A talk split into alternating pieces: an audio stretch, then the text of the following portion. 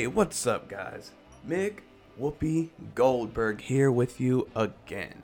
How are you guys holding up these past, what, I guess it was a month since I've been here? Well, it's good to see you. Now, I have a lot I want to talk about today. And what kind of got this mindset started for this particular podcast was, of course, I'm sure it's no secret to anyone, the um, I guess it's more of a teaser. The teaser trailer for Street Fighter 6. Street Fighter 6 is officially real. Now, it's like Capcom's worst kept secret that Street Fighter 6 exists and has been in the oven this whole time. Like we've we've all we've always known that. We've known that. That's nothing new. Uh, but now it's officially real and so I got to thinking I should do a podcast on what I'm kind of looking forward to with Street Fighter 6. However, upon writing down some notes for it and making plans on what I want to talk about, I really didn't have a whole podcast worth of things to say about Street Fighter 6. Because the only thing we really know if we're just going to break it down to what we actually learned from the trailer itself, is that Ryu's in it, and by proxy, Chun Li is in it. Chun Li will never not be in a Street Fighter game, which is fine. And Luke is in it. Literally, we just know the only three characters that will make it into Street Fighter 6. We know it's going to be running on their RE engine, the one they've been using for all of their amazing games Resident Evil, Devil May Cry, all those they've been killing it with this engine. It is so so good and they built that shit. They built that shit. And um we know it's going to be in the future sometime because Ryu is looking he's looking pretty hot. He's hot Ryu right now. He's got his beard, you know, he doesn't have the top of his gi. He's wearing shoes. That's crazy. And there there there, there might be some kind of um uh, like color palettes that are unique to each character. Like Luke had his like bluish and other colors in there, very vibrant, and then Ryu had his inky, inky black and whites from like Street Fighter 4. So I'm thinking everyone's got their own like very unique art style when they do their supers. But everyone, but without the supers, just in game, it looks like it's going to be pretty realistic. Now, maybe not to the levels of NetherRealm Studios realistic, which is honestly something I don't want anymore, but we'll get on that later. But it looks way more realistic than Street Fighter 5 or 4. And I like the art styles for those games, do not get me wrong. I think those games look really good. But this looks way more realistic. Not fully photorealistic, but these look more realistic. Um, but without overblowing it and going into nothing more than theory crafting, that's all we can really surmise from this teaser which is kind of underwhelming since we've known Street Fighter 6 existed for so long and we were just waiting for them to drop it on us. We were I guess people were kind of curious after seeing Luke in Street Fighter 5 as to how Street Fighter 6 would actually play, but we didn't really get that. We didn't get any gameplay. We didn't even get a hint of gameplay. So here's what I want to talk to you about I want to talk to you about what I want from the game as more of a whole as opposed to what I think it's going to be. Um, to be more clear, these are things that I want from it, not what I actually think is going to be coming because we just don't know and we don't know what ha- what Capcom has planned for us at all.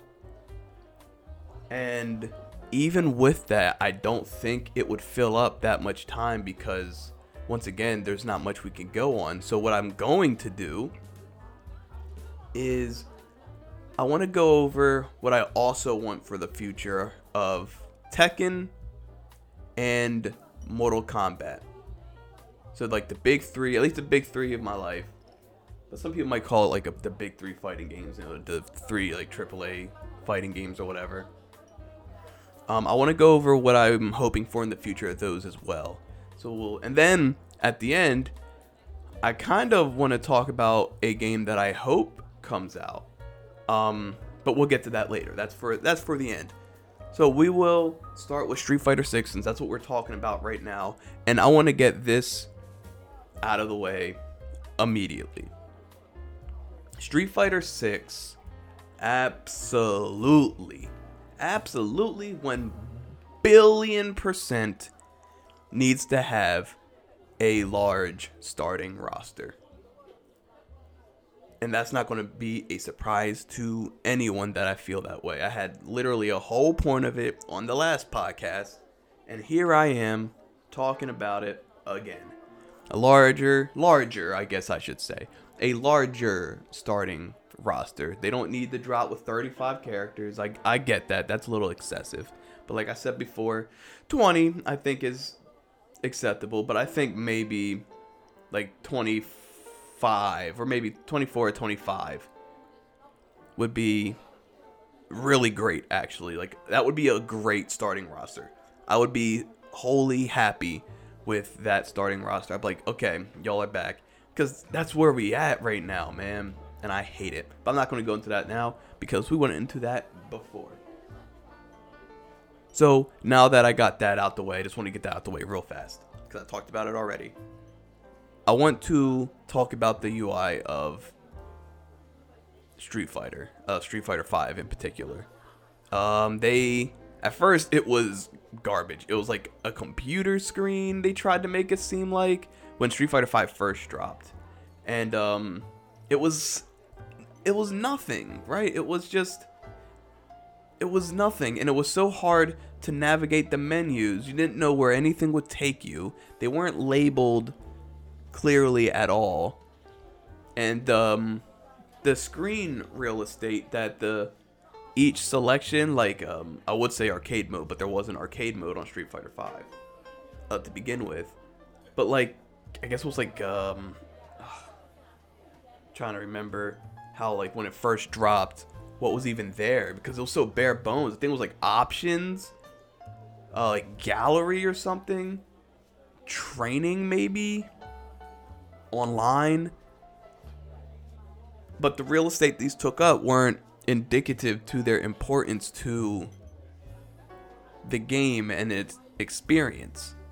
The CFN, the Capcom Fighting Network, where you get to look at all the players and all that, that took up more than half, and I think it might still it took up more than half of the entire main menu. And it's just one button. It's just like one option on the main menu. And that took up almost the entire screen. Like it wanted you to hit it, but it didn't really take you to where you really wanted to be. It didn't take you online. It let you look at a bunch of stuff and and I guess try to make rooms and stuff, but it wasn't very clear. It was hard to navigate.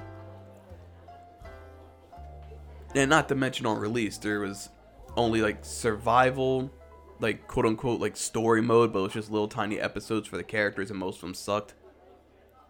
Uh, but it was so hard to navigate. But it but going past that, once you're in the game, it was also just really dull.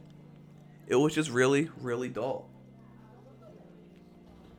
And the voice, like Street Fighter 4 had this really bombastic announcer he was always just saying shit in the middle of the fight and it was awesome. The fight slowed down and he'd say something like, I wonder what these fighters are thinking. This is getting intense.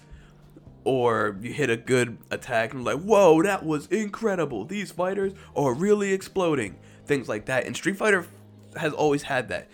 Uh, Street Fighter Alpha had a really good one where there'll be. I'm not going to go into examples because I can't quite remember them clearly. But Capcom's always been good with having really exciting announcers. And Street Fighter 5 didn't. It was like a um like like a little robot, like a robot like an automated voice, like an automated voice that said everything on the main menus and things like that. And then, you know, now they have a an announcer and everything's like gold and it's really um it's really e-sportsy. You know, they have like the the earth revolving and yeah, everything's like gold. Like gold is like the color for Street Fighter 5 right now. And that's fine. Like in the in the fight when you have full health, your health bar is actually gold, which is cool. It looks nice. The gold looks nice.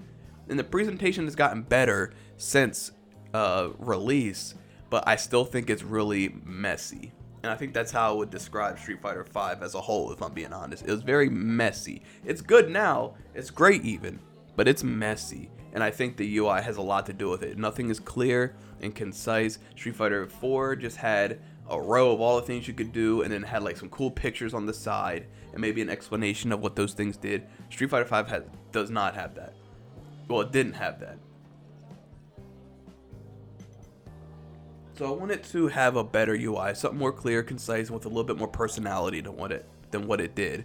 Because I know Street Fighter 5 was trying to lean onto the esports thing, so it's trying to look really sleek. But we don't necessarily need sleek for it to be esports, right? What we need is some excitement. And I think that's where my next topic comes in more inspired music. Now, I actually haven't made a podcast episode on this yet, and I want to eventually. Um, but I think music is very, very, very important for a fighting game's identity. Now, I complain about Guilty Gear's music a lot. It's not my type of music. I personally do not like it.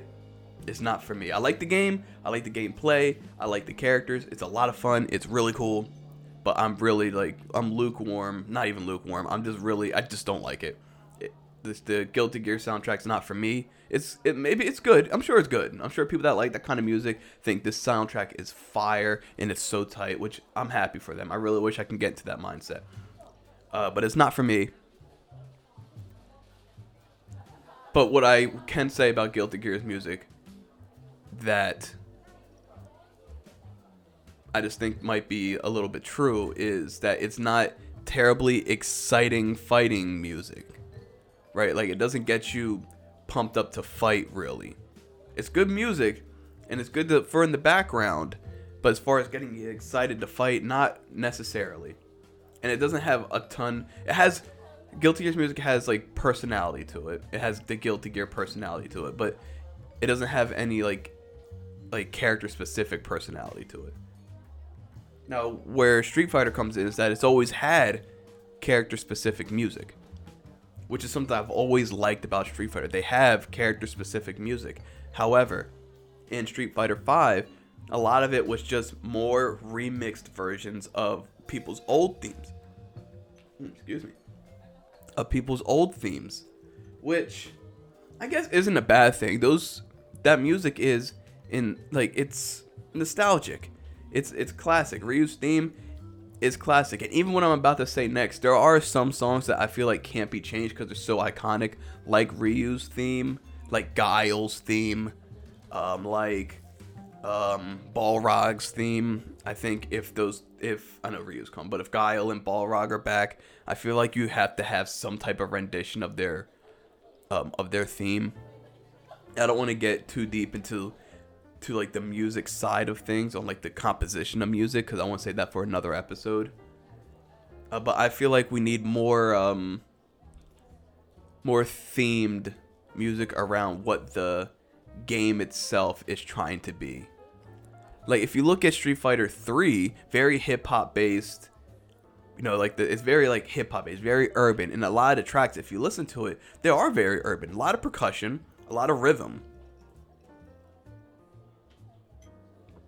Even a character as um as mysterious as Q has a pretty um pretty rhythmic theme. And I think that just goes with what the identity and personality of Street Fighter 3 is. And Street Fighter 5 I feel like lacked that. They had this esportsy type of personality, but all the tracks were just pretty remixed versions of people's old themes and it didn't really match what the what the um the theme of the game was trying to give. Like it was like some pre- big presentation, but none of the music really sounded like that. Unfortunately, some of the songs were good, I guess. Uh, but I feel like the music needs to be a little bit more inspired, a little bit more intact with the theme and the feel of the game. and I guess that will come through more. We'll be able to talk more on that once we know what the actual feel and the theme of Street Fighter Five is, uh, Street Fighter Six is. Since we still don't really know, we know maybe it'll be more hip hoppy since they used a rap song in the trailer, but we can't hold um, hold that too high because the last two Mortal Kombat trailers also used um, rap songs in it, and they're not hip hop based games. Like it's they're not urban games at all. A big uh, contention in Street Fighter V, which caused a lot of people some strife, was um, the V system. You know, you had your V triggers and your V reversals, and now you have like the V shift and the um V skill. V skill is like just like the skill that you use usually to build V, your V gauge, and also taking damage. Now, the, the the reason why it's so contentious is that it wasn't delivered evenly between characters. Some characters had amazing V systems. Uh, G has an amazing V trigger. Uh, Cammy has an amazing V trigger. Um, and a lot of other characters have amazing V triggers and amazing uh, an amazing V system as a whole. While not every character gets to take advantage of having an incredible V system, um, I think Fong has a very weak V system. It it works with his character, I guess, but as far as application, I feel like it he's pretty overall has a really weak V system and it really hurts him. While some characters get to just have a circus, have a whole ball with theirs. So I think we have to figure out a way because I do like the idea of the V system of having every character have their own. It, it helps with the identities of the characters, giving them their own system like that, like their own um, like their own V triggers. Everyone has a V trigger, but everyone's is different. Car- uh, not Karin. Well, yeah, Karin has Karin has a good one too, but um, Kolin has an amazing V system. And it can add a lot of personality and depth to the characters, but they need to either, if they're going to bring it back, which I don't think it, they will, I think we're going to be onto something else, something new. Uh, but if they bring back something similar to the V trigger, it will be, it would have to be something more um, I don't want to say streamlined because I really don't want it to be streamlined. I want it to still be uh, unique to the characters, but it would have to be something in a way that every character can use efficiently. Where some characters don't have the luxury of enjoying this new mechanic while other characters can abuse it. And I, I don't have any real examples to give right now. Um. Hmm. Yeah, I don't really have any real examples uh, to give. Uh, there's been not talks, but I've heard um, a few other um, content creators talk about how there might be like you can choose the type of system, like the type of whole system. Is that that would be pretty cool. Just examples, nothing concrete, nothing they they just like would say this as oh, wouldn't this be cool if you could choose like new systems, like different systems that give you a whole swath of new things depending on the systems. I think that would be a good way. Of course, there will always be a best, but let me let me roll that back. It would be interesting because say let's just say you have Ryu, Chun Li, Luke, right? Those are the three characters we know are in Street Fighter 6. And so if you have say you have five systems you could choose from. Just say you have five systems you could choose from. And they all do different things. Maybe one gives you a focus attack. Maybe one gives you the v trigger. Maybe this this this this. Maybe one gives you the parry for street fighter 3 um they can it would open the discussion would be what is the optimal way to play chun-li? Do you play chun-li with the focus attack? With the uh, focus attack system or would it be better to give her the the um, the Street Fighter Alpha custom combo system? Which one does she work better with? And maybe you'll see pro players you know, if you see a mirror match between Chun Li's on the grand stage, maybe one is playing the V Trigger Chun Li and the other one's playing Focus Attack Chun Li, and you get to see completely different play styles from this. That is something that could be really cool if that's how they want to do it. It could be hard to balance, sure. but it's not impossible and it would be really interesting it would open up so many cool discussions and it would make especially in the early game when street fighter 6 first drops because what happens a lot is that there's always there's always and this is not going to be capcom's fault this is literally just how it goes often is that there'll always be outliers outliers to the rest of the cast of who's the best and in the early game, like they have because they can't rush and fix it. They have to assess the situation. So there might be possibilities where there is going to be a lot of mirror matches. There will be a lot of Luke mirror matches, maybe. But if we had this whole like system change thing, this whole choose your system, yeah, Luke's toolkit, like base toolkit, might be amazing. But it will still be kind of interesting to see, especially if they decide they want to choose a different system. So I think that can be the kind of mechanic they could lean into if they have to have a new mechanic that's not the V system. I'm not sure what they would call it. But I feel like that would be that's a good that's a good place to start. And that's just an example that I pulled from other people and I just add onto it a little bit myself. But all in all where I'm getting at is I want a more balanced system where we're not complaining so much about the system if we have to complain, right? Like we don't I don't want to I don't like hearing oh the uh, V trigger's too strong. And in Street Fighter 5, yes, V triggers were too strong for some characters, but not all characters, and that's what bothered me.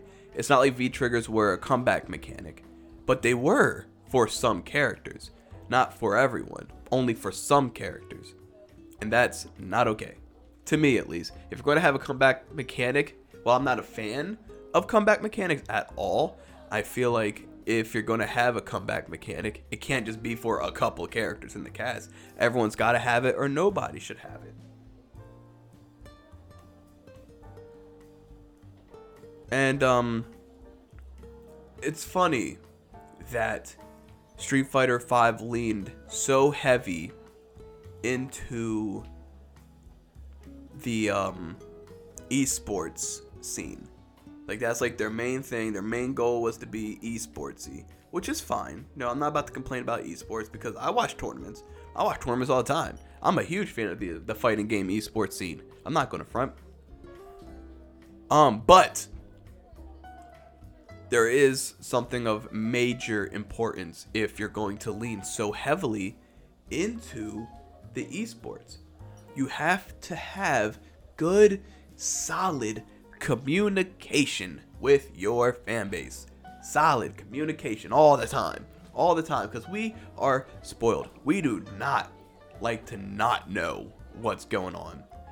And there has been so many times just this past generation, not just with Capcom, not just with Capcom, with NetherRealm right now, um, with Bandai Namco with both Tekken and Dragon Ball, where they just went radio silent. We just didn't know what was going on. They were happy to sell us the DLC pack, but then they would go silent on what was in.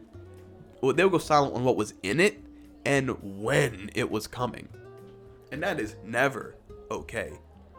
And with esports, if when you're gonna lean into esports, you can't just be silent because people are just like going, okay, so what can we expect at all these new esports ventures if you're being quiet? Like it's infamous at this point with Street Fighter V, the we're doing things differently uh, message they gave out. Mind you, this was a in the middle of a nine month hiatus. It seemed like of Capcom where we had the game, we had Kage, the first character of that season. We had Kage. They dropped Kage, the first character of that season. And then nine months of nothing in the middle of the season. Nine months of nothing in the middle of the, and this was tournament season, by the way. Kage was revealed in the middle of in the end of a tournament. We were in tournament season and they went radio silent for 9 months. A whole baby was conceived and born before we heard about what was going on with Capcom and Street Fighter 5. That's outrageous and it's unacceptable. But though we let them know that that's unacceptable. So that shouldn't happen ever again. So we need better communication from Capcom going in the future, and I think they will. They've been really, really good with it this past season with these summer updates, these winter updates, these fall updates, showing us characters and what's going on. They've been real good with it. So they definitely, um, they definitely improved. They definitely fixed the issue. I have full confidence it won't happen again, but it's something I feel like I should say here, nevertheless. And uh, to wrap up for Street Fighter 6, what I want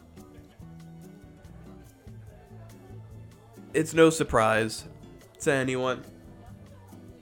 We need a whole ass game on release. A whole ass game. Not a $60 beta. Not not even a $45 beta. I want a whole no, one is way too late. We need a whole ass game on release. We need 20 to 25 character roster story mode, an arcade mode. Story mode is not even necessary, but an arcade mode, yes. Arcade mode, training mode, on workable online with good rollback netcode, great rollback netcode. Um, a gallery, you know, most things have galleries. Well, I don't need a gallery, but like that'd be cool to have a gallery. And things to do, a good, robust trading mode things to do, right? Things to do. Because there was nothing to do when Street Fighter V first dropped. That thing was a joke. Street Fighter V was a whole joke on release. It really was. I don't think I've ever had more buyer's remorse than when I bought Street Fighter V full price on release. Because when it comes to fighting games and me personally buying fighting games, I'm always happy. I'm happy to buy a fighting game because I love to support the scene. I will buy a fighting game even if I don't intend to play it that um that much or for that long or have any form of competitive notion for it. But I'm happy to buy full price because I want to support the company and I want to support the scene. But Street Fighter V was legitimately the first time I felt robbed. I felt robbed by Street Fighter V on release. I was robbed. I was, I was, I was robbed blind by Street Fighter V, and I was pissed. And I've been pissed. And I don't think me personally. I don't want to speak for everyone, um, but me personally, for a thousand percent sure, I I have not shaken off. I have not shaken that off. I have not shaken that off one little bit. I'm still upset at Street Fighter V to this day. I think uh, at least deep down. You know, I'm not outwardly accept. I don't feel anger or animosity, but I think deep down, like I'm burnt by Street Fighter V, so I never really gave it a, a fair shake throughout its, its entire life. I was just burnt. So it needs to release as a whole ass game that I feel okay dropping 60 bucks on. And if they do that, I feel like if they do that, Street Fighter 6 will already be a stronger showing than Street Fighter 5 will ever be. But I have a lot of faith because Capcom fucked up a lot. they fucked up a lot with Street Fighter 5, but they're not in the.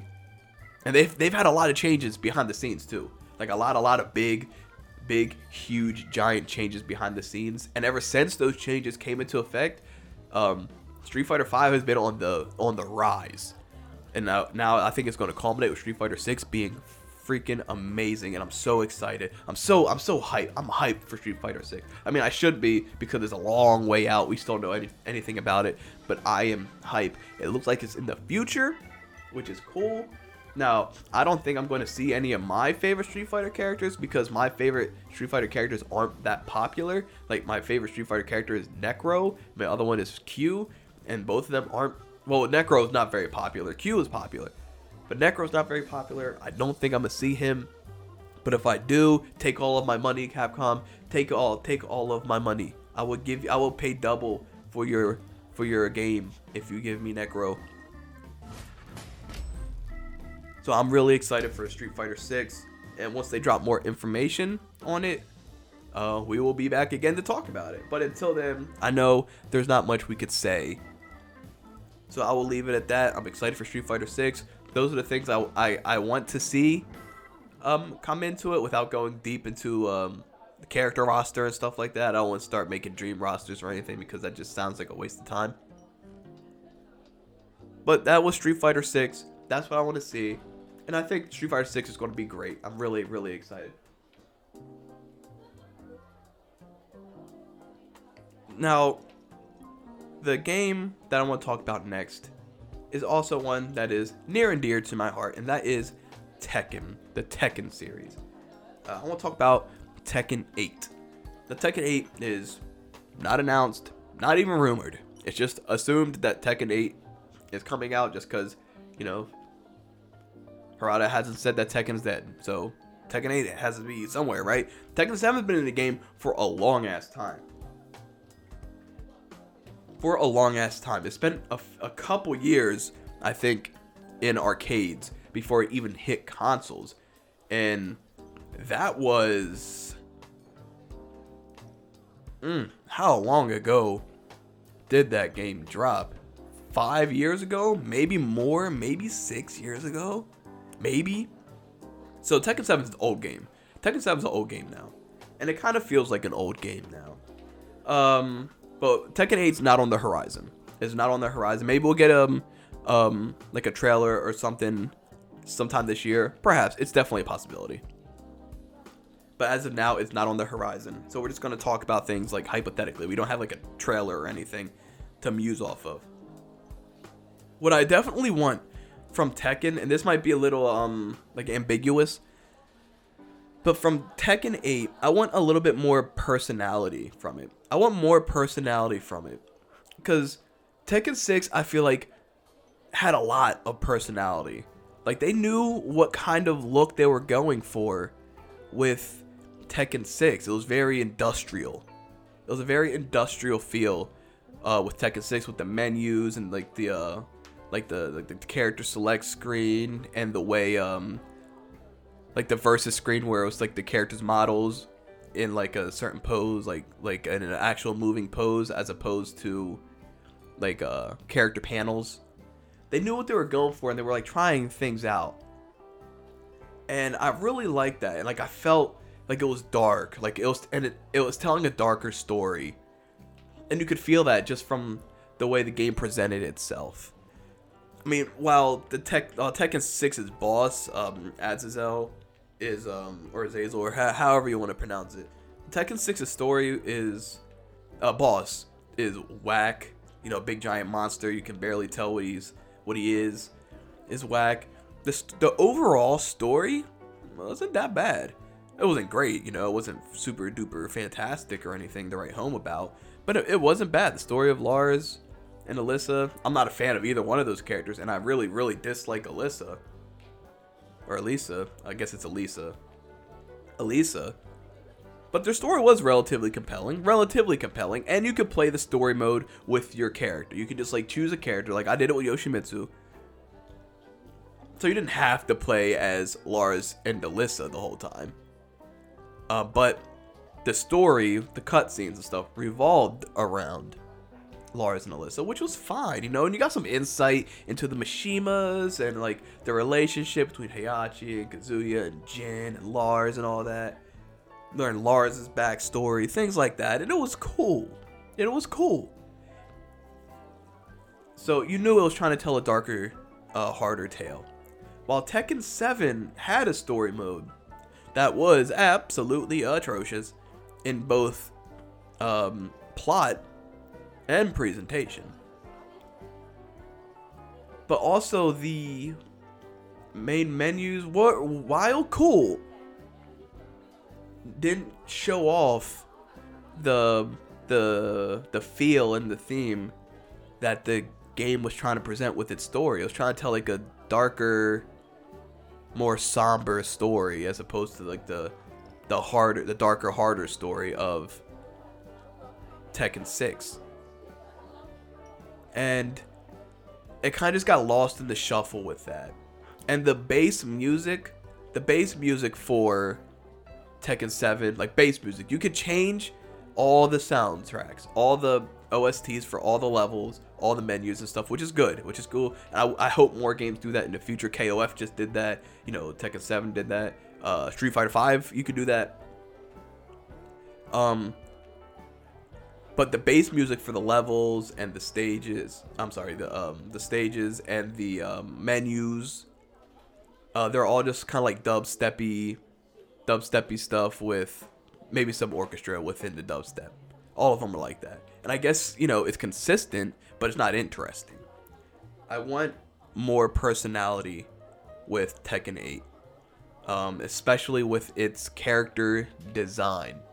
Now, this is something I noticed going from Tekken Tag to Tekken 7, and that is Tekken Tag, despite its flaws, and it has many, many, many, many, many, many, many flaws. I do not like Tekken Tag whatsoever. Um, aside from all the fun I was able to have with my friends, with the rest of the chain, one thing I can give it, I always have, and I was always impressed by it, was that each character had realistic, um, uh, what, what realistic physiques that matched each that matched the characters. Um, let me give an example. Um, characters like, uh, let's see, characters like say Nina. Nina's this um, hard-boiled assassin, very efficient, very strong. She actually, when you look at her Tekken Tag model compared to the other um, women in the game, she had more muscle, and you can see that clear as day. She had more muscle. She was a bit wider in the shoulders. She had broader shoulders.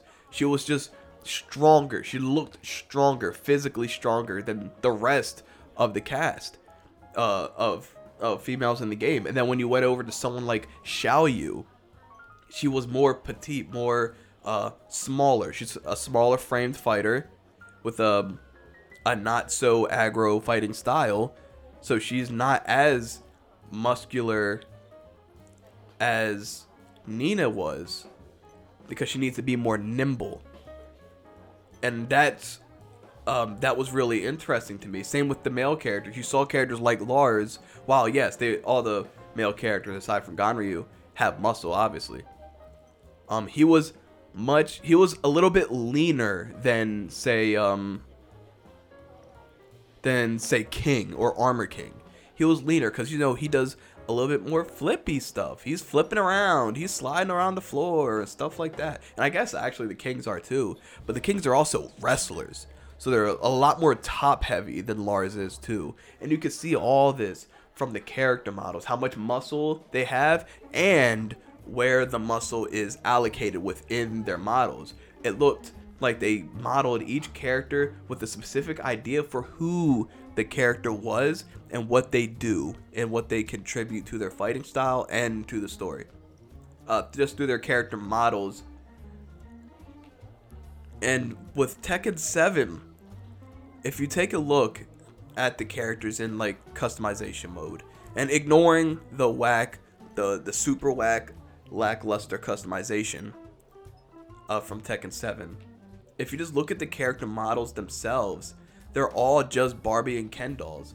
It's all just Barbie and Ken dolls. It's just the male characters just have a bunch of superficial muscle.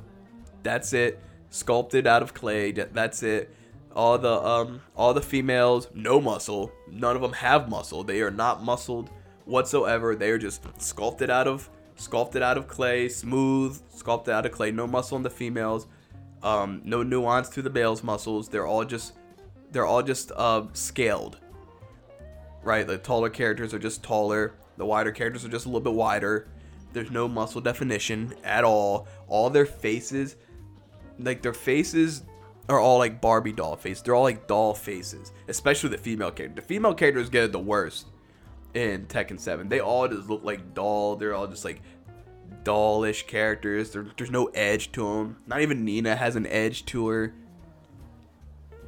Um, and I know, like I've always noticed this, but I feel like the the world at large noticed this when Lydia dropped, when you know, because before she was announced as the prime minister of um wow i cannot for the life of me remember where she comes from but she's the prime minister.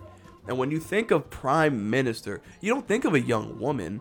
Not not that she's a woman but young. You don't think of a young woman as a prime minister. And maybe there are young prime ministers. I'm actually very uncultured.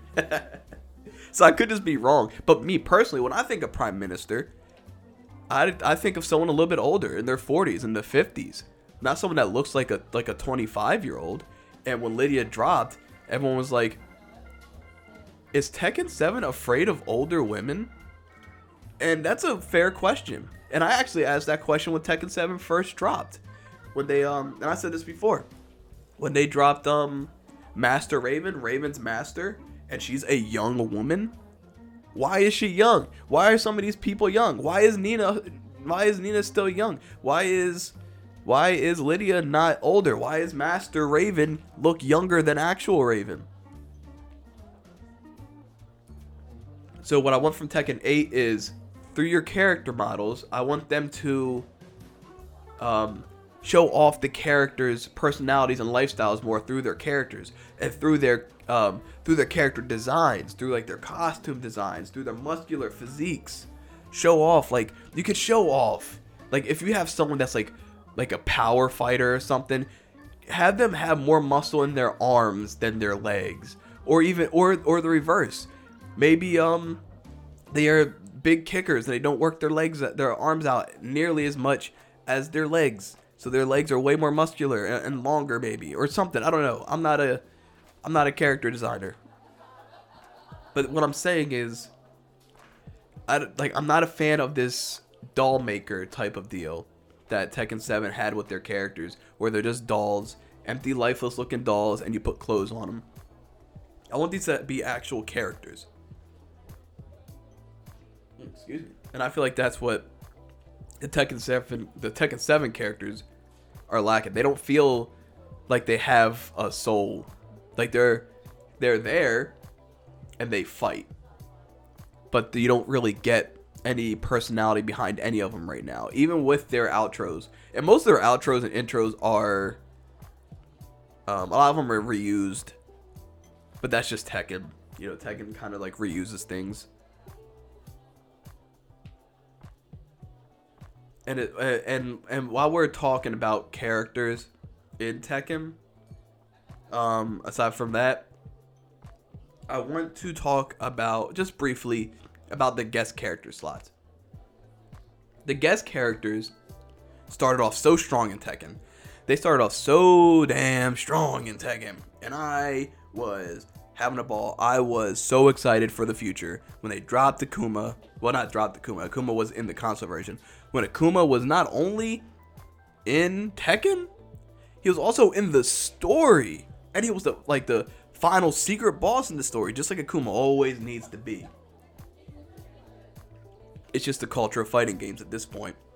And then they dropped Geese, perfect, mm, perfect. Geese, another big time fighting game baddie. Who we getting next? Who who we who we getting next? Who knows? And um, then the third character, third character, Noctis. Noctis, Lucis, Caelum. Mm, mm, mm, mm. Threw the whole game off. Threw the whole game off. That was, as the kids say, not it, Chief. And the next guest character after that was Negan from Walking Dead. Now, I like my feelings for that are complicated because I think that's really cool. Right, I think Negan is really cool. He's a cool character. I thought he was cool in Tekken. His reveal was cool. His his trailer was cool. I thought he was just cool. He's cool, cool, cool, cool, cool. I loved Negan. I thought he was so dope. But he wasn't a Tekken. He shouldn't have been the guest character in Tekken. I feel like that was I'm not sure where he would have been a good guest character. Um, but he was exciting. But I just feel like he wasn't a good pick for for the route they were going at first. It just seemed random. Noctis and, and, and Negan seemed random, too random compared to Akuma and Geese before them. And I feel like going forward, if they're going to have guest characters, just have better guest characters, like more themed guest characters. I guess is where I'm getting at. I like themed guest characters when they make sense to the story. You literally brought, you had two fighting game villains in your initial run for DLC, and then you ended with two weapon users in your hand-to-hand fighting game. Like that, that's weird to me. That's very weird to me. When you have a sub game, Soul Calibur, that's all about using weapons. You put two weapon, two more weapon users in your Tekken game. We already have the one in Yoshimitsu, and we don't need another one. I brought this up before, but I'll say it briefly. Um, focusing strictly on costume design, I feel like we need some more radical changes for some characters because they've been rocking the same outfit for a while. That's it. I went on character design a little bit earlier, so I'll just leave it at that. What I noticed from this Tekken, and Tekken's always had pretty wonky damage output. Sometimes it's high, sometimes it's not. I think it's on a character to character basis. Um, but I think less damage. I think this one's been a little excessive with the way damage is allocated, especially with the DLC characters. Um, I think we should get kind of stray away from the high damage because we don't really need Tekken to be accessible right? Because Tekken's already so legacy, and they already build off of themselves. They never re, um, they never reinvent the wheel with their game. So making it more accessible will only hinder it. Uh, there has to there has to be a better way if you want new players in, new better presentation or something like that. Um, but high damage isn't it. And I never actually thought high damage was the way to go when it comes to bringing in new players. Yeah, it feels good to do things that do a lot of damage. Uh, but that's in some games is fine, but I feel like Tekken's not because then you end up just kind of frustrated because it's already a hard game to play, and the defense in that game is so layered that if someone who's new to the game tries to pick it up and and you want them to do the high damage stuff so they can, you know, feel good. When are they going to get the chance to do the high damage stuff? They don't understand how to defend the low damage stuff. And so they're not even going to get to that point in Tekken because Tekken's hard. The base, the, the, the base for Tekken is so low and the ceiling is so high. It's a low, low floor ceiling and a high, uh, floor ceiling, a low, low floor and a high, high, high ceiling. And it's hard, man. It's hard to get good at Tekken. I'm pretty decent at Tekken, but I know I'm not amazing at Tekken, and I've been playing Tekken for a long ass time. So there's a lot that needs to be learned at Tekken to be any type of good at it but damage they're, they're, like i think what they need is to have a better tutorial. Like a really really powerful tekken needs a powerful tutorial system that teaches you nuance the nuances of tekken. Because that's stuff you pick up through experience right? Like the little nuances and stuff you pick up through experience because tekken's never taught you that outright. You just had to learn you just had to get beat up for like 10 years before you pick up on it. Not everyone's got that kind of time or patience, which, I mean, yeah, fair enough. We're living in a much faster world than we used to, and fighting games are coming out left, right, and center. And so we need a way to teach new people how to be better. You know, better players at base, like to help them build a better foundation from the start without saying, listen, go back in time to when you were a kid and start playing Tekken and then meet me back in this timeline and we could play. Unless you do that, you're never going to be good at this game. That's that's unhealthy, but Tekken has always kind of been a build on the same foundation type of game for a while, unlike uh, Street Fighter 5, unlike Street Fighter, unlike um uh, Mortal Kombat and then they like to reinvent themselves every now and then. Tekken has never done that. Well, maybe they have with like uh say Tekken 4, right? But after Tekken 4, they went back to their roots with Tekken 5, and that's where we kind of been for a while, which is fine. Tekken's Tekken's great. but we need a, a way to make it easier for for new people to come in without dumbing the game down, like King of Fighters style.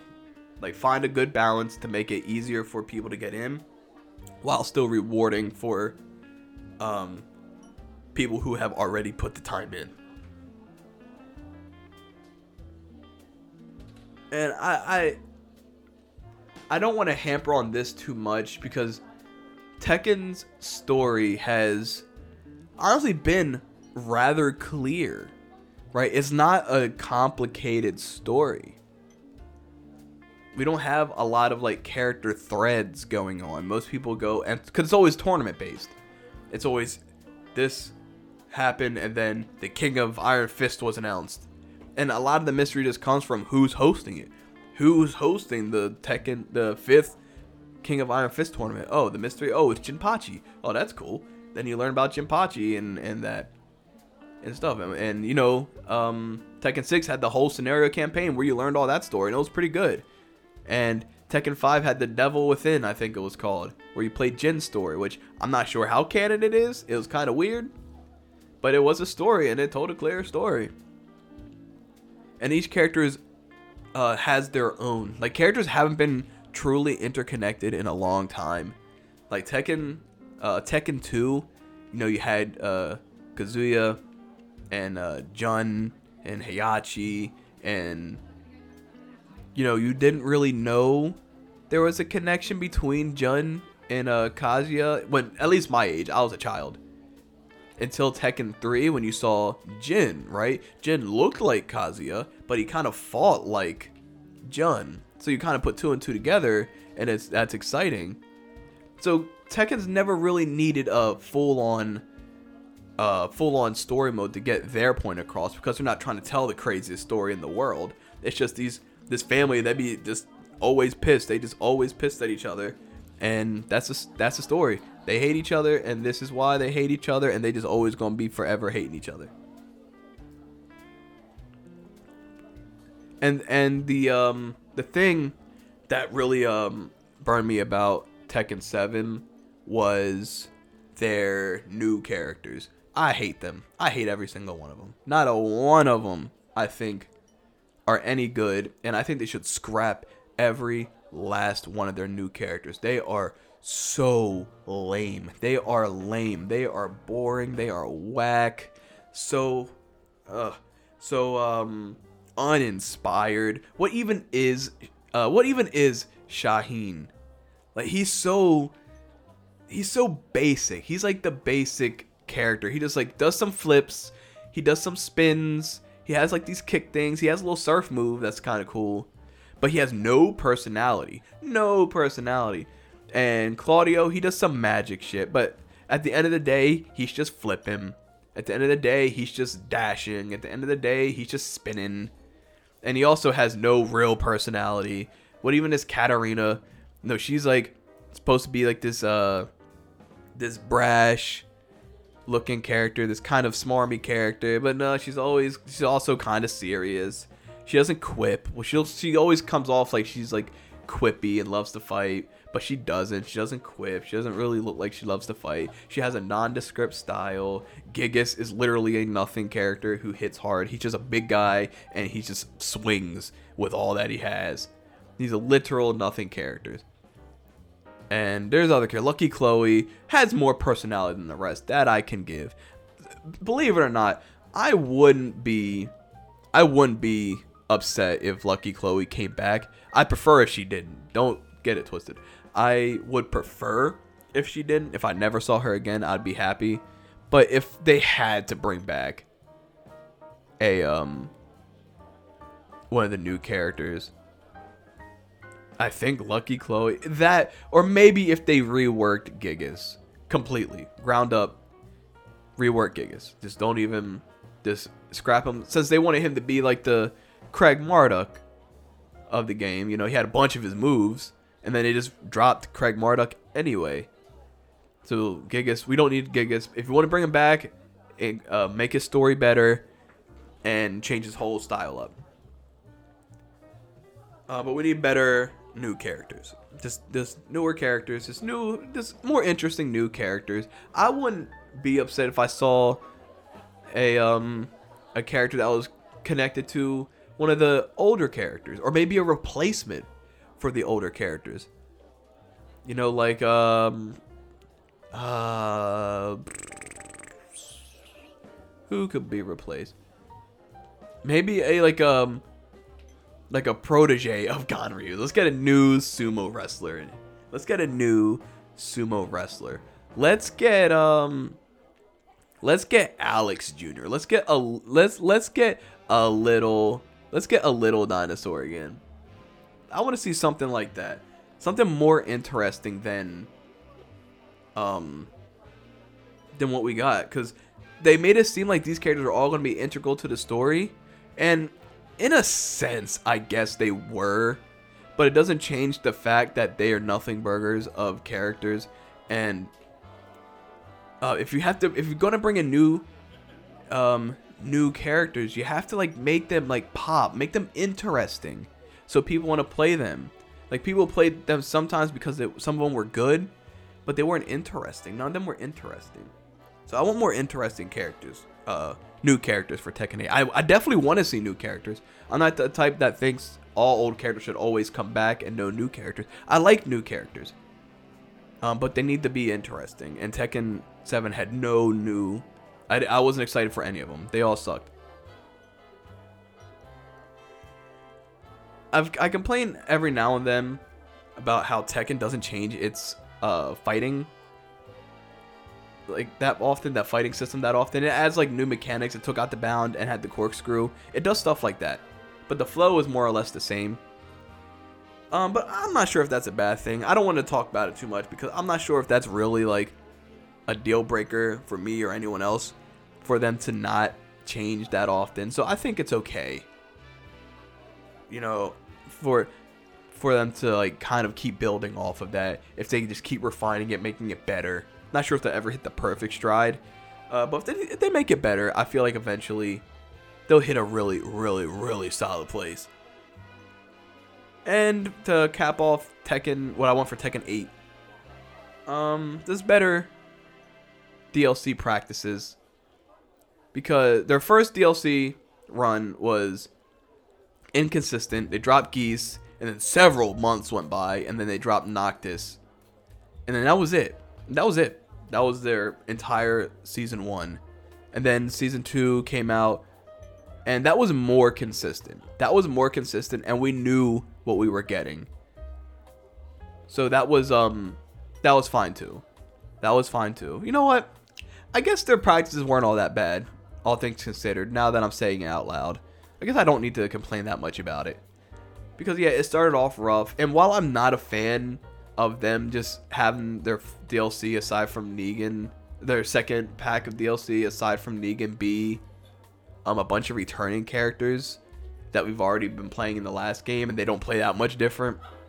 Um, on a macro level, I'm sure like more nuanced, experienced players would be like, "Oh yeah, these are way different." I'm not a fan of that, but that is what it is.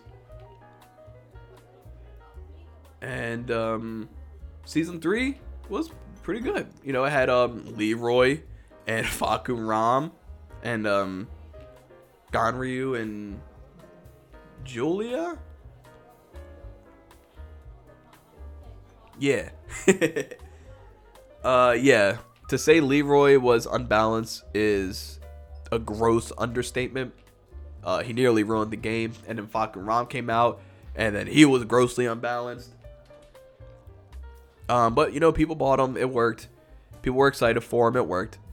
Um, just better, uh, I guess, just make them make the next DLC for the next game be more balanced, I guess, on release. Or there's nothing wrong with dropping a character that's strong to get people to buy him and then nerfing him down a little bit, but it was it was high. Like like Leroy and Fahkumram, like their power was through the roof. It was pay to win. It was definitely pay to win. And that's all I gotta say about Tekken 8 because we don't know anything about Tekken 8. Like, there's nothing. There, no one said anything about Tekken 8. Like we don't know Tekken Tekken 7 could be the last Tekken as far as we're concerned. So there's not much else to say about that. And so I'll move on to Mortal Kombat. Mortal Kombat, you know, is near and dear to my heart. I give Mortal Kombat 11 so much shit. I give it so much shit. But the only reason I even care this hard about Mortal Kombat 11 being bad is because I just love Mortal Kombat. Mortal Kombat is is it's in my soul. I love Mortal Kombat so much. I love NetherRealm Studios and then like they built me as a fighting game player. They've always been my favorite uh, franchise in the community, and that's why it, it like hurt so much that Mortal Kombat 11 wasn't good in my opinion. Uh because uh, I want it to be, I want every Mortal Kombat to be like, like my next favorite Mortal Kombat game, right? Like Mortal Kombat 9 is one of my favorite uh, fighting games, and Mortal Kombat X was amazing. I love Mortal Kombat X so much uh, Mortal Kombat 11, and riding off of that with Mortal Kombat 11 being so underwhelming, it just hurt. Uh, but Mortal Kombat, it can't be understated how impactful they are, not just in the fighting game community, but just in video games as a whole. I have nothing but respect for Ed Boon and his team and everything they've done with the series and what they're still doing with the series. They're still pushing things to the next level. Just Mortal Kombat 11, I really disliked a lot of shit uh, Mortal Kombat 11, and I will continue to give shit to Mortal Kombat 11. That's just because I love the series so much. I want it to be I want it to be the best it possibly can be. But we we don't know for certain if Mortal Kombat 12 is what's coming next. A lot of shit is pointing towards Mortal Kombat 12. So we're going to talk as if Mortal Kombat 12 is definitely what's coming next. And now what I what what I've kind of wanted from Mortal Kombat um ever since Mortal Kombat 11 dropped and I realized it is I want it to be a little bit more I want Mortal Kombat to be a little bit more kinetic. I want it to be just I want the action to be just a little bit I don't want to say smoother, but more um uh what's the word I'm trying to think of? I I want it to be more uh Yeah, I guess I, I think I'll just stick with with kinetic. I want the action to feel like more like you're actually like like it's not by the numbers, right? Like I I don't like the I don't like the dial a combo system. I think is where I'm getting at. Uh, where you hit square, square, triangle, and you get like punch, punch, and then like backhand punch or something like that. And then because it's it's just limiting, it's just limiting in the way you can structure things. Cause like say you have like a square square uh, square square triangle, but the um the square the the second square in that combo you have square square triangle. That's your dial combo, but the second square in that combo launches, so you're always kind of fishing for that launcher, and you never do finish the combo, do you? Because it could be a punch into a launch into like a hit, into a hit that knocks you away. It looks cool, but like you wouldn't finish it because you just launched them. So while you, then you want to go into a different dial a combo that could finish it. And I I just feel like that's that's not the kind of gameplay that I'm fully like this day and age. I like I've been playing a lot of different fighting games that I've never really played in the past before. And when now that I'm experiencing all these different methods of combo making and all these different methods of flow of the fighting game, I'm starting to like like realize like I really don't like the limitations that the dial a combo system um really provides. I like when you I like uh I like each button to do something special to have a reason. I like command normals. Uh like multiple command normals. Um like take BlazBlue. Some people have their crouching circle as as a launcher, but also they have like crouching back circle as a different move and crouching forward circle as a different move. And you can add a lot of depth to, ju- to not just characters, but to combos with something as simple as that. And I think that's what NetherRealm needs right now. I think that's what Mortal Kombat needs right now. A total overhaul of how they like to structure their combos, right? Because it's it's it's fun to discover to put the pieces together to put the pieces together of a character's entire move set from their normals to their specials in a way that's not outwardly clear. Because when you look at a character and take that combo example I gave you, square, square, triangle, like if none of the other dial a combos has a launcher, obviously you're just going to fish neutral for your uh, square, square, triangle to launch. And that's just not very that's not very fun to me. So if you have like command normals, a lot of command normals, say one's an overhead, you can do overhead command normal into like a special move into like um I don't know, like maybe have it more like more air combo because that's something a Mortal Kombat hasn't ever had really like like really pronounced air combos where both of you are in the airs in the air. Maybe that's something they could do. I don't really have the time here to like really break down like an example. But I feel like if they were to dive into a more kinetic, more personalized system um, for their combos, it could really create a whole new world for them in creating character archetypes and styles. Because as it stands right now, in my opinion, with Mortal Kombat, at least Mortal Kombat 11, there aren't really any archetypes. There aren't really any real grapplers. Like, no dedicated grappler. Because everyone, one, has the same health pool. And two, like, you're. It's more important to have a mix, like a physical mix, than have a command grab. And a lot of characters have command grabs that really shouldn't have command grabs because they're they're mix monsters. So if Street if Street Fighter Jesus, if Mortal Kombat can open up their system more than what it is now, it would allow for you know, to have true grapplers, to have true zoners, to have true rushdown without all the characters being a amalgamation of all of them and thus feeling really uninteresting. I brought this up before, but Sonya is the best of all worlds in that game. And same with like a lot of the special forces characters are just the best of all worlds in the Mortal Kombat series as of now. So I feel like if they open that up, it could really like this game could be something else. It could be one of the best Mortal Kombats um ever. Now, I definitely don't want to dwell on this because I've hit it so many times, but we need a much better story. Now, Mortal Kombat is a series whose story I do uh, hold to high scrutiny because they've given me good story before. So I I have an expectation for them. Street Fighter's never given me a good uh, has never given me a good story. Tekken has never really given me a really good story. So I have a high expectation for Mortal Kombat to deliver a good story, and I'm way more like personally invested in Mortal Kombat characters. Like I really like am interested in what's going on with these characters, like in the lore. I'm big on Mortal Kombat lore as well. And so with all that being said, I want them to have a much better story, a much more thought out story. Ignore real world politics. Ignore that shit.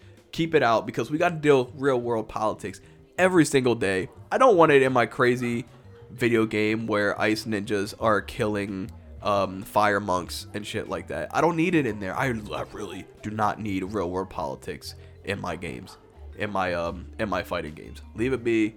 Leave it for the real world. I got to put up with it every day. I don't want to put up with it here. Let's just have a good, compelling story that follows. No, these compelling characters doing compelling things. That's that's what I want. That's what I miss.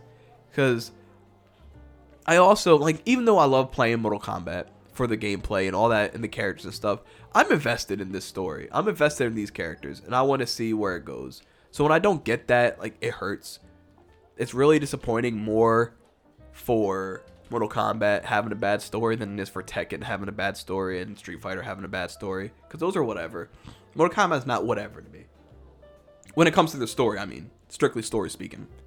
Mortal Kombat is not whatever story for me. Like I, I'm I'm big on it and I want to see it be much, much, much better than what it is. And they could they have some villains they haven't touched in a while. That they could that they've hinted at and haven't touched in a while that with some decent writing they can make really strong, really scary. Well, like I said, I'm not going to go any more on that. What I am going to go on is the violence in Mortal Kombat. Um, I do not stray away from violence. The violence in Mortal Kombat actually is what kind of led me on my life's path right now and what I want to do with my life. Yes, I want to be I want to be a serial killer uh when I grow up. Thanks Mortal Kombat. I want to be a serial killer thanks to you. No, all jokes aside, um because Mortal Kombat was so violent uh as a kid, when I saw it as a kid and playing it as a kid when I, you know, I definitely shouldn't have. Uh, when I playing as a kid and I saw all that violence and it was so intriguing and I loved it, that's what led me to uh, playing, uh, not playing, um, watching horror movies because that's where the violence was. The violence was in horror.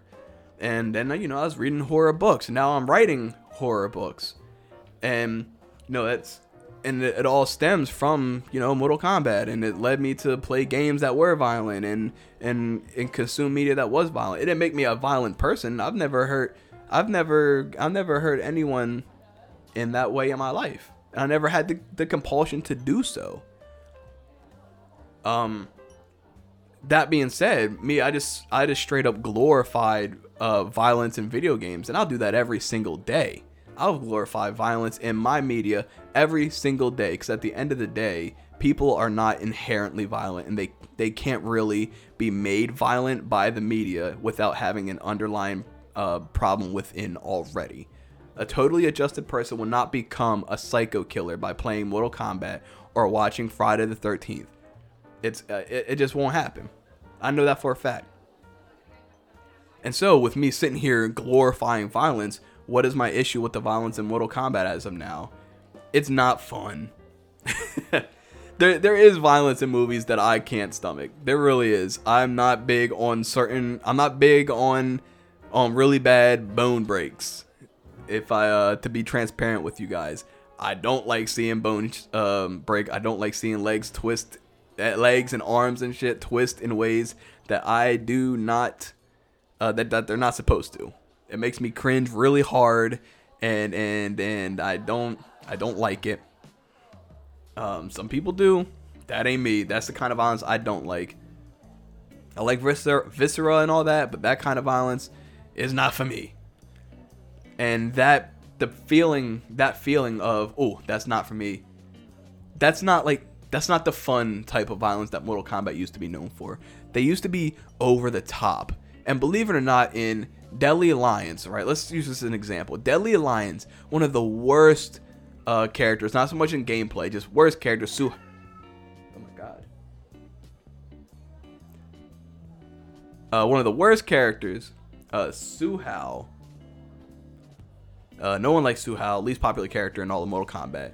He had one of my favorite fatalities, where he shot the beam from his chest into your like your abdomen and it split you in half and all this blood was going everywhere and and the opponents like their upper half which is like trying to crawl away and they're bleeding everywhere that was fun that is fun violence that is that is quirky that is over the top that is silly as hell you just got chopped in half and now you're trying to crawl away while you're looking at it, you're like oh no i'm chopped in half that is some silly shit or you have Cyrax in that same game. He has a claw. It comes out, it lifts you up, and then it pulls you into your chest, into his chest, grinds you up, and then he spits you out. That is some silly shit. That is cool. Or take Triborg in Mortal Kombat X, where he literally just throws you into like he becomes like a, a trash compactor and compacts you into a cube.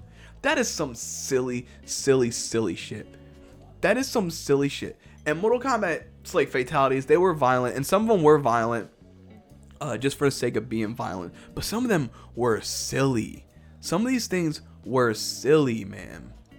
Like when you think about it, they were just some some off the wall shit. Kabal took his mask off and he screamed at you, and your soul ran out of your body. That's silly. That's cool. And I like that. That's the kind of violence that I think Mortal Kombat needs to get to. They're taking themselves way too seriously. It's violence for the sake of violence and not violence for the sake of fun like it used to be. Like they they don't need to push the limits anymore. We've hit the limits and we saw what's past the limits and it's not fun.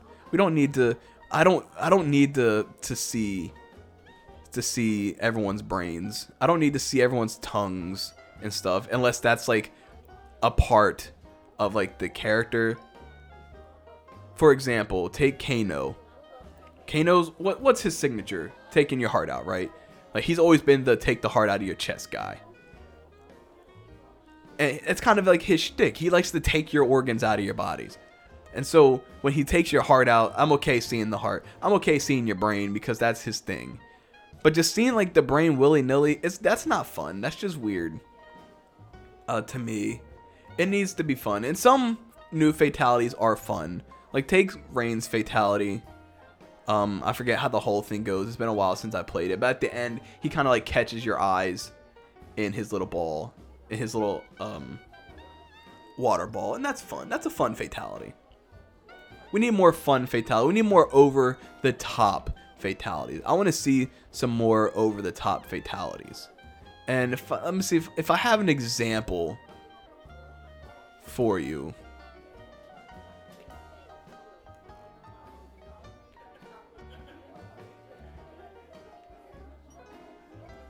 Um, let's see. For example,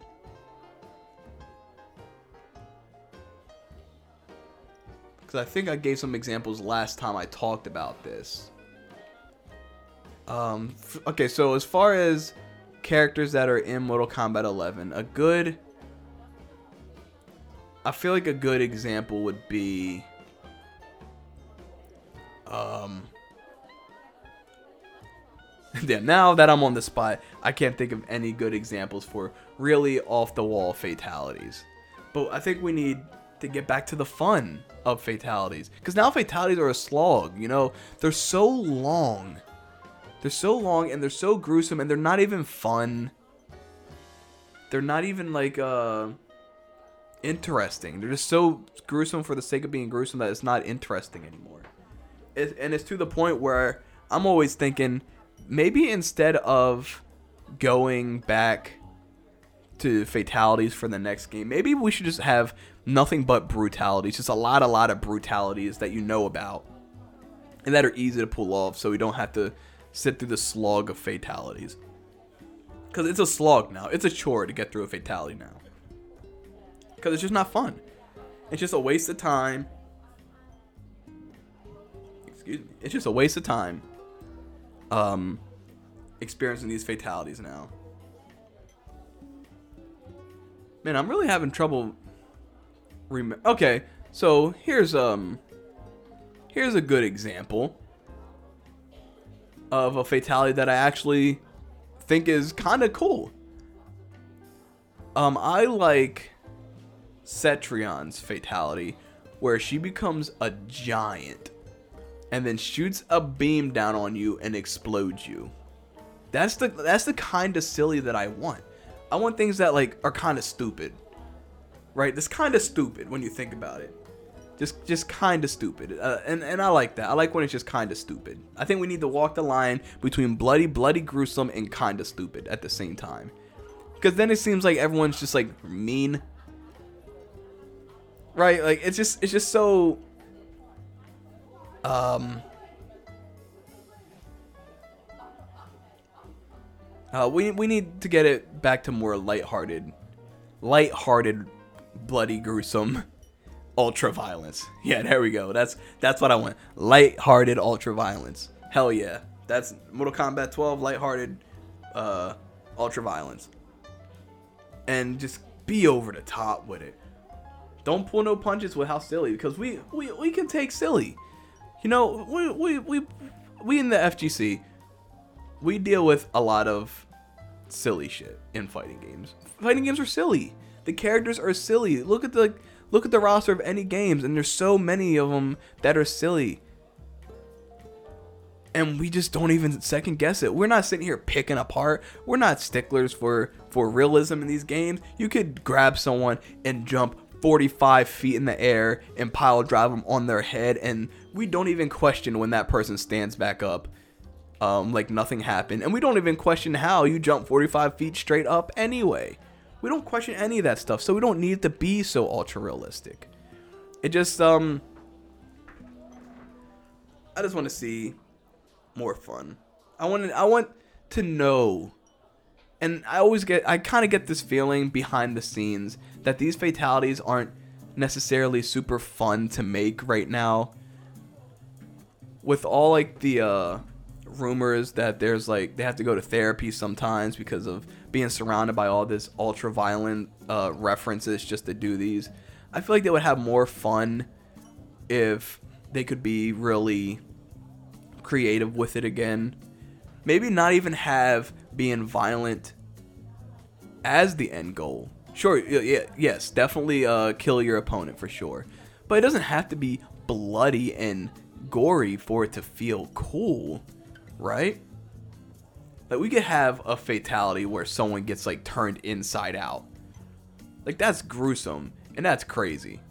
But that would be really um really really creative, especially on the right character. Like I remember one of the most gruesome ones in Mortal Kombat X was Ermac, where he you know broke broke you to like like broke all your bones and stuff and then pulled all your insides out from your mouth with his telekinesis and then balled it up into a meatball and dropped it on the floor. Now that's gruesome, but that's creative. But that is creative. Not like Geras pushing you against a sand wall and just ripping like you in half like a clamshell. That's not creative. That's not creative. Um so let's get some creative fatalities in here and be over the top with your characters no more. No, I, I don't like the this soup. This ultra grounded that uh Mortal Kombat 11 took. I like Mortal Kombat X Mortal Kombat 9. These characters are over the top. They're doing like crazy shit. Let's get back to the crazy shit. And like the other like the other games, uh, we just need better communication from NetherRealm. Right now, they're still they're not radio silence now. They definitely let us know that there's shit coming, and we should expect some new shit. But before they had the same thing as Street Fighter, same thing as Street Fighter, same thing as Street Fighter. Um, no words, and we were just literally left in limbo, and we were getting real, real antsy, guys. We're getting real antsy, and you know we we could have probably handled it a little bit more gracefully, especially once uh, Ed Boon got his award. We probably could just let him enjoy his reward. you know what I mean? Instead of uh constantly pestering him, you know, because he's earned that reward for sure. He changed the landscape of video games uh, with him and his team. Changed the whole, flipped the whole thing on its head. So he deserves that award, and he deserves to be able to enjoy that award. So us as um, the FGC, we don't know what's going on behind the scenes, right? We all we can ever do is speculate because we know there's a lot of red tape, and we can't be told literally every single thing that's going on but we have to be told something. We have to be told something because being left in the dark after you know having having communication and then suddenly not having communication for so long is frustrating. Like being ghosted, like no one likes being ghosted ghosted on any capacity. It doesn't feel good and you just question a lot of things and it makes you assume a lot of stuff that may or may not be wrong and then you just start to lash out which is what happens to these game companies when they just don't tell us stuff but they expect us to buy the stuff but they don't want to tell us what's coming within the thing that we just bought. It's they want to be a games as a service but you have to provide the service yo. Or we will get upset. Um i never really pestered them that much because i because i I don't want to say I get it because that's just not like it doesn't. I know it's not productive to always be yelling at them to tell us things. Yes, I'm I'm frustrated. Don't get me wrong. I'm not sitting here like talking about how I'm not frustrated, but I I do be frustrated when I don't hear from these companies for so long for no reason.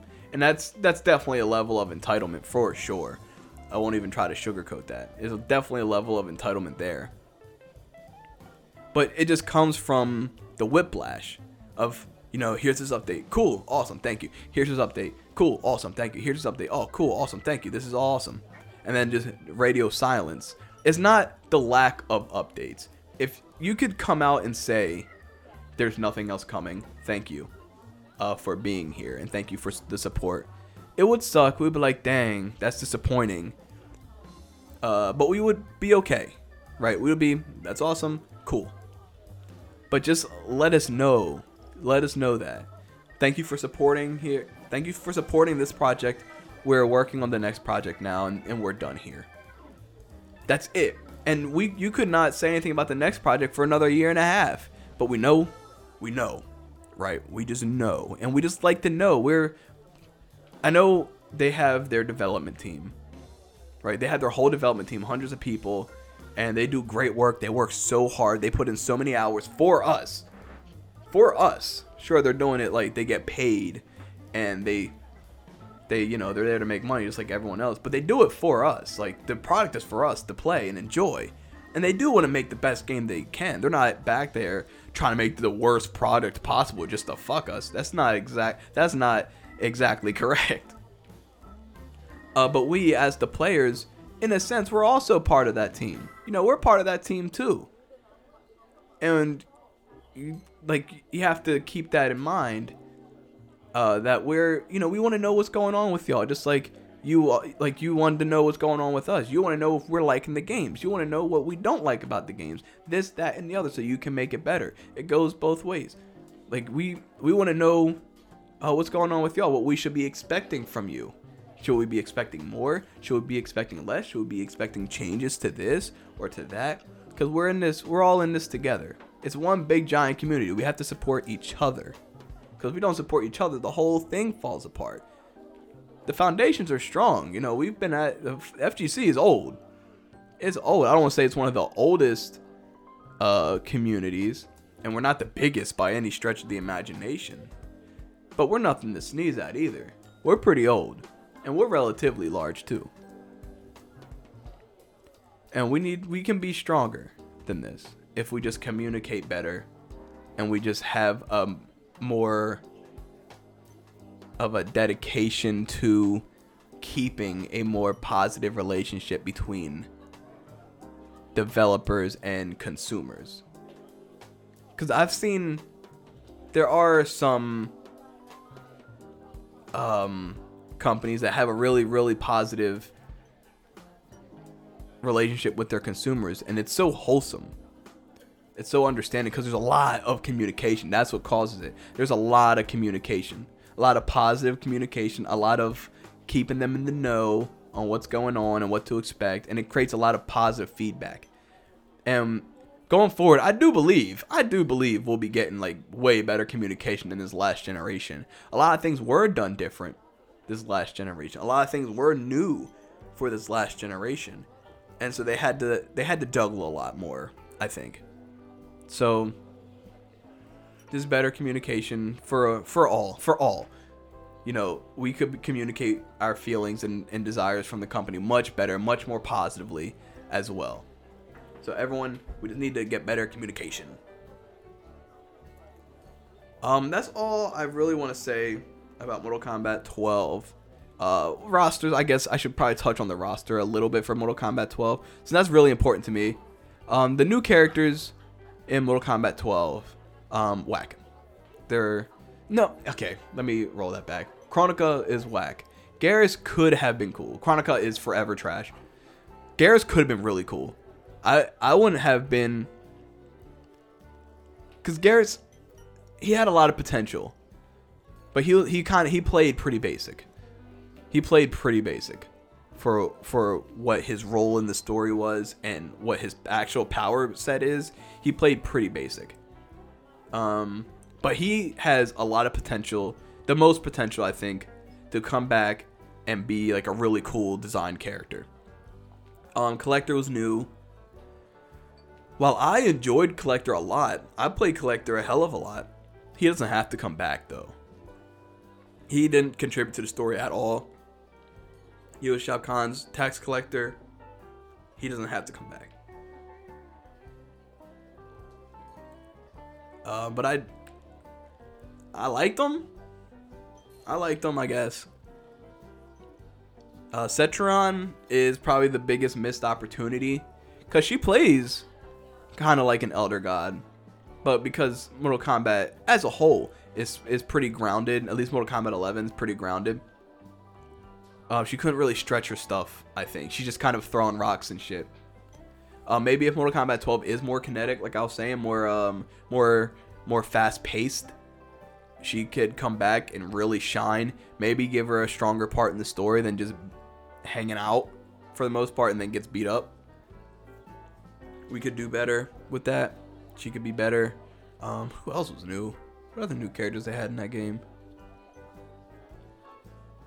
Huh. Was it really just Collector and Cetrion and Geras that were new? I've got to be forgetting someone. Cause uh, some, cause you know, Frost isn't new, but she came back, and I really enjoyed Frost. I thought Frost was cool. I thought she was, she didn't have much to do in the story. Um, cause most of that went to Sektor. Most of the stuff that she should have been doing in the story went to Sektor. Uh, strangely enough. So that's that. Um, but you know, bring back the ninjas. I gotta tell you that. But I feel like with the the way the reboot is looking, of the storyline is looking, it's looking like it'll follow the Great Kung Lao's story with Liu Kang as his uh guardian. That's that is so cool, and being so far back in time, it looks like being so far back in time, barring more time travel shit. Finally, we'll finally thank whoever's listening finally we'll get away from the Special Forces show. I was so sick and tired of the Special Forces show from MKX and 11. I'm tired of Special Forces. Uh, they're the most boring faction of the Mortal Kombat lore as a whole to me. They had their place. Don't don't get me wrong. They have their place in the story. Absolutely. Sonya and Jax and Kano and them. Well, Kano's Black Dragon, but he he's more he's he has conflict with special forces. And them absolutely staples of the series. Absolutely. But they're the least interesting part. They're not half as cool as the Lin Kuei. They're not half as cool as Brotherhood of Shadow. They're not half as cool as the White Lotus. So I, w- I was upset, not upset, but like disappointed that they were that they were the focus of the last two games. I'm tired of special forces. Johnny Cage is cool and all, but I'm tired of Johnny Cage main character. I'm tired of main character Johnny Cage. I'm tired of Cassie Cage and them. Let's get back to the roots of Liu Kang and the White Lotus and Lin Kuei and all them. Let's get back to this uh, the old Chinese mythology stuff, the old like like different realms type shit. Like we have a lot of realms to work with, and we only ever explore like Earth Realm and Outworld and Edenia. We have other shit. We have Order Realm and Chaos Realm, Dream Realm. We have so many realms we could be dealing with. And I feel like now that we're back in time to, I guess the Great Kung Lao. Is either the Great Kung Lao or regular Kung Lao. He had Kung Lao's face from uh, Mortal Kombat 11, and he was just called Kung Lao. But it's hard to tell if it's our Kung Lao or the Great Kung Lao. Um, so if it's the Great Kung Lao, we're gonna have a crazy level of different characters. I'm talking about we might have an ancient cryomancer that's not Sub Zero, or is a Sub Zero, but not Kuai Liang or Bi-Han, like a ancient Sub Zero. We might have a, an ancient Shirai Ryu that's not Scorpion, but also like, I guess, I guess not, right? How would they fit Scorpion in that story? That's hard to say. I'll leave that. I'll leave that alone for now. But we could definitely still get Reptile. Reptile is still 500 years is nothing in Reptile's life. He is ancient. And we could get um Goro as a playable character again, a younger Goro as a playable character. Um, you know, Shao Kahn's still doing stuff. Uh, maybe we can get some characters we haven't touched on in a while. Nitara's a vampire. She could be a character somewhere. Um, you know, obviously Liu Kang will probably end up being playable. Raiden might be somewhere in there. I don't know. We have a lot of characters that we could very much see. Maybe we have an ancestor of Johnny Cage, one of the Mesopotamian warriors that he gets his powers from, like but stronger because it's not just like residual. He would be like one of the Mesopotamian warriors that just t- can tap into the shadow energy way more purely than what Johnny Cage can. That would be cool. I mean, well, that far back, we wouldn't really get any special forces representation, right? Which some people might have. I'm sure there's people out there who special forces like they just fuck with the special forces more.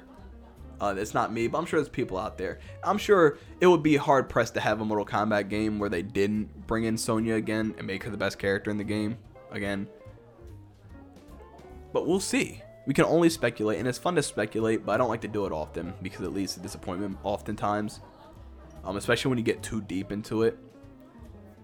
Um, but I feel like the roster needs to be a little bit more interesting, I guess. And, and we have we have the possibility for so many brand new characters from Mortal Kombat 12 that I'm really, really, really excited. I'm really, really excited uh, to see what's coming into the future of not just Mortal Kombat, but for Tekken and Street Fighter. The future is looking pretty good. It's looking pretty, pretty, pretty good, and I'm really excited to see it. Now I brought up um, talking about a new game that I want in the future, but I'm actually going to save that for next time because it's going on longer than I expected. I have more to say than I thought I did. I guess is is where I'm getting at. Um, so next time we'll talk about this new game I want to see in the future. And um, until then, it's been a pleasure to see you. As always, it's always a ball coming and hanging out. So I will take my leave again. I'm Mick Whoopi Goldberg, and this has been the Bottom of the Pit podcast, where we look to the moon and swap our palettes. And I will see you next time.